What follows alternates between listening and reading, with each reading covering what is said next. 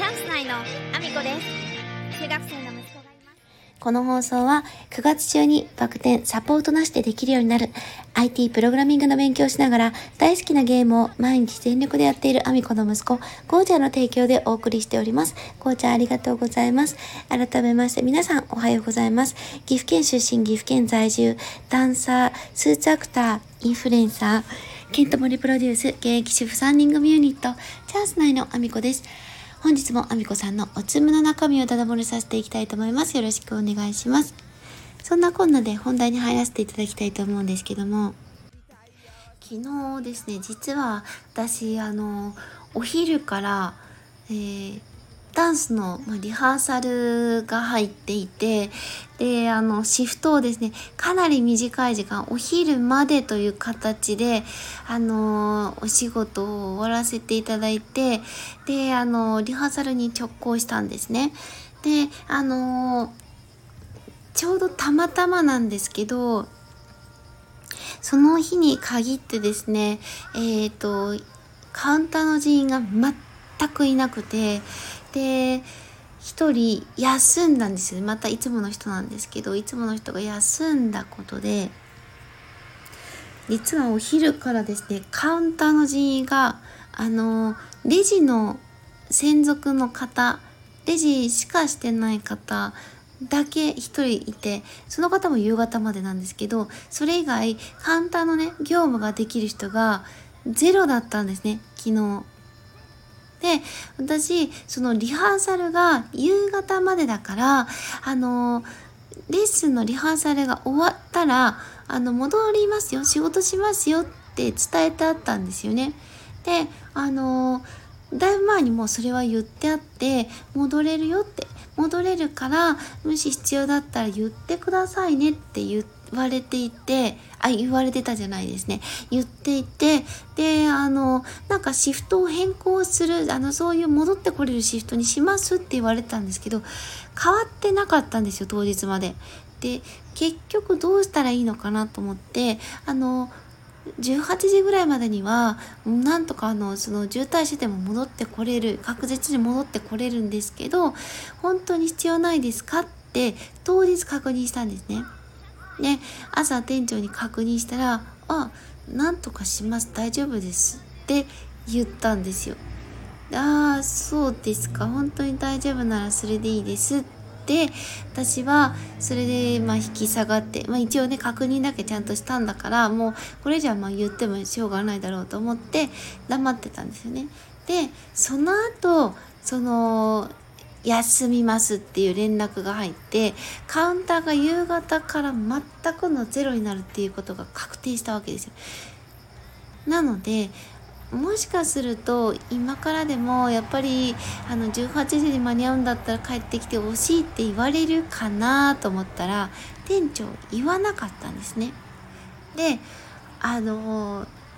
まあこういう時にねあの休みみたいですけど私いなくても大丈夫ですかって、まあ、声をかけるのもありかなと思ったんですけど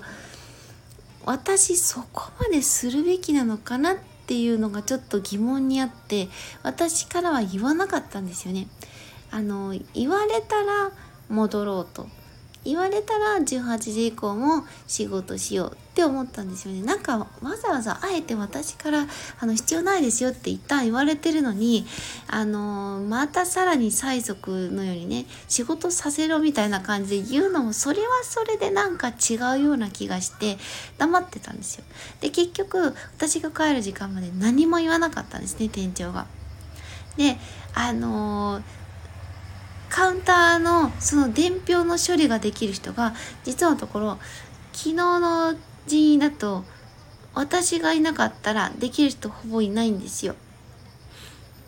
みんなできなくて私に振ってきた人で「えお昼から誰もいないんですか？えどうしたら?」ってみんな言ってる状態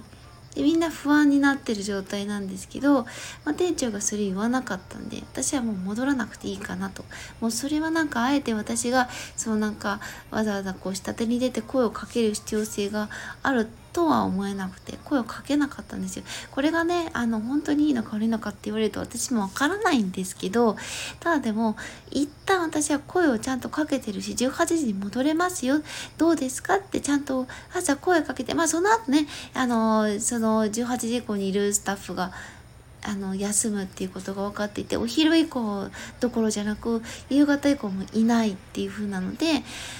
必要だったら声かけるのは私は店長側じゃないかっていうご傲慢なんですかね。あの本来私から下手に出て声をかけるべきなのかなってちょっと微妙なところで一旦声かけてるんだから私が来れることを知っていてあ声かけないんだ。じゃあこれを私から言う必要ないなって私は判断したんですけどちょっとねあの